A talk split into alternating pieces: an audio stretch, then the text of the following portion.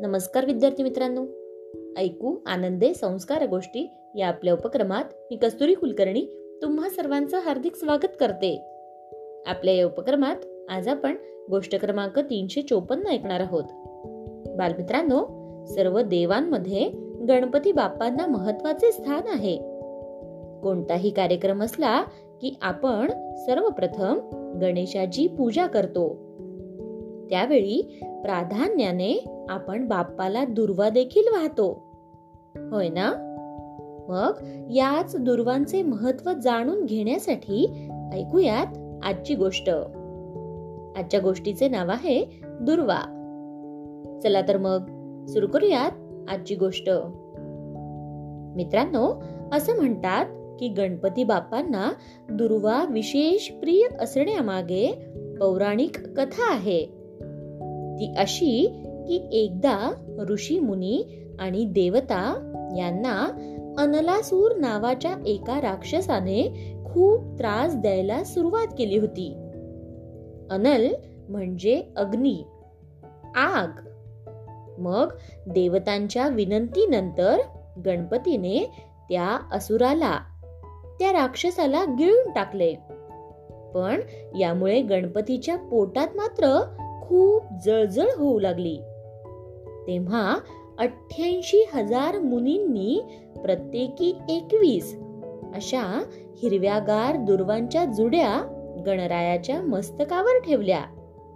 आणि कश्यप ऋषींनी दुर्वांच्या एकवीस जुडी गणेशाला खाण्यास दिल्या. त्यावेळी अथक प्रयत्नानंतरही गणेशाच्या पोटातली न थांबलेली जळजळ दुर्वांमुळे कमी झाली.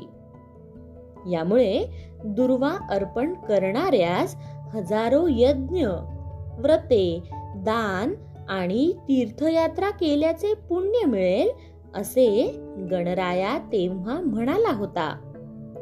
म्हणूनच गणपतीला दुर्वा वाहिल्या जातात.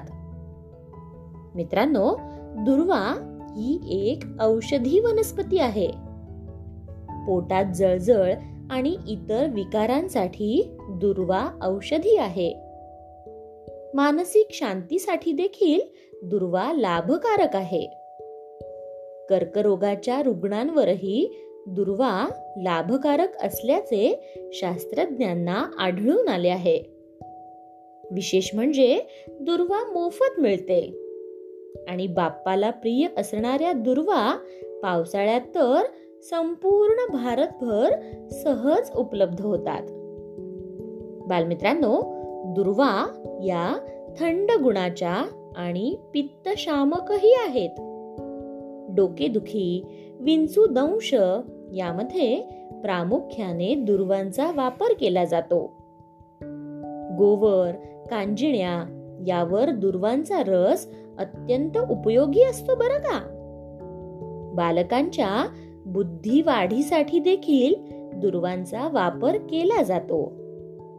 बघा मित्रांनो बाप्पाला आवडणाऱ्या या दुर्वा किती गुणकारी आहेत ना? काय? पटतय ना?